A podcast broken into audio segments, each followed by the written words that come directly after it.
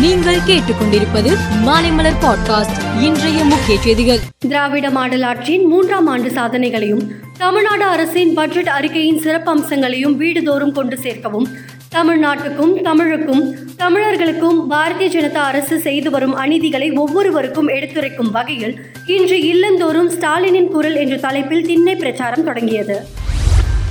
அரசு அலுவலர்கள் ஆசிரியர்கள் அனைத்து உள்ளாட்சி பணியாளர்கள் வரும் மார்ச் மூன்றாம் தேதி காலை பத்து மணி முதல் மாலை ஐந்து மணி வரை சென்னையில் ஒருநாள் உண்ணாவிரத போராட்டம் நடத்துவது என்று கூட்டமைப்பு முடிவு செய்யப்பட்டுள்ளது. மத்திய ஜவுளி வர்த்தக அமைச்சகம் சார்பில் டெல்லியில் உள்ள பாரத் மண்டபம் வர்த்தக மையத்தில் பாரத் டெக்ஸ் இரண்டாயிரத்தி இருபத்தி நான்கு இன்று தொடங்கி மார்ச் ஒன்றாம் தேதி வரை நடைபெறுகிறது. பிரதமர் நரேந்திர மோடி கலந்து கொண்டு கண்காட்சியை தொடங்கி வைத்தார். நாடு முழுவதும் இரண்டாம் கட்டமாக ஐநூற்றி ஐம்பத்தி நான்கு ரயில் நிலையங்களை உலக தரத்தில் நவீனமாக மேம்படுத்துவதற்கான பணிகளை பிரதமர் மோடி இன்று அடிக்கல் நாட்டி தொடங்கி வைத்தார். காணொலி காட்சி மூலம் அவர் ஐநூற்றி ஐம்பத்தி நான்கு ரயில் நிலையங்களுக்கும் அடிக்கல் நாட்டினார். நைஜீரியா நாட்டின் வடக்கு பிராந்தியத்தில் உள்ள ஃபர்கினோ ஃபாசோ கிராமத்தில் உள்ள கத்தோலிக்க தேவாலயத்தில் பிரார்த்தனை நடந்து கொண்டிருந்த போது திடீரென துப்பாக்கி ஏந்திய கும்பல் நுழைந்து கண்மூடித்தனமாக சுட்டது.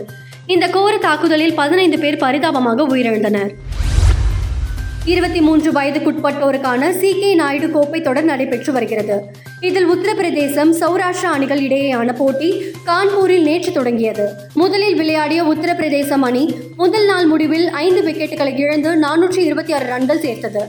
இதனைத் தொடர்ந்து இரண்டாவது நாள் இன்று தொடங்கியது. தொடர்ந்து சிறப்பான ஆட்டத்தை வெளிப்படுத்திய சமீர் ரிஷ்வி முச்சதம் அடித்து முன்னூற்று பனிரெண்டு ரன்னில் அவுட் ஆனார். மேலும் செய்திகளுக்கு மாலை மலர் பாட்காஸ்டை பாருங்கள்.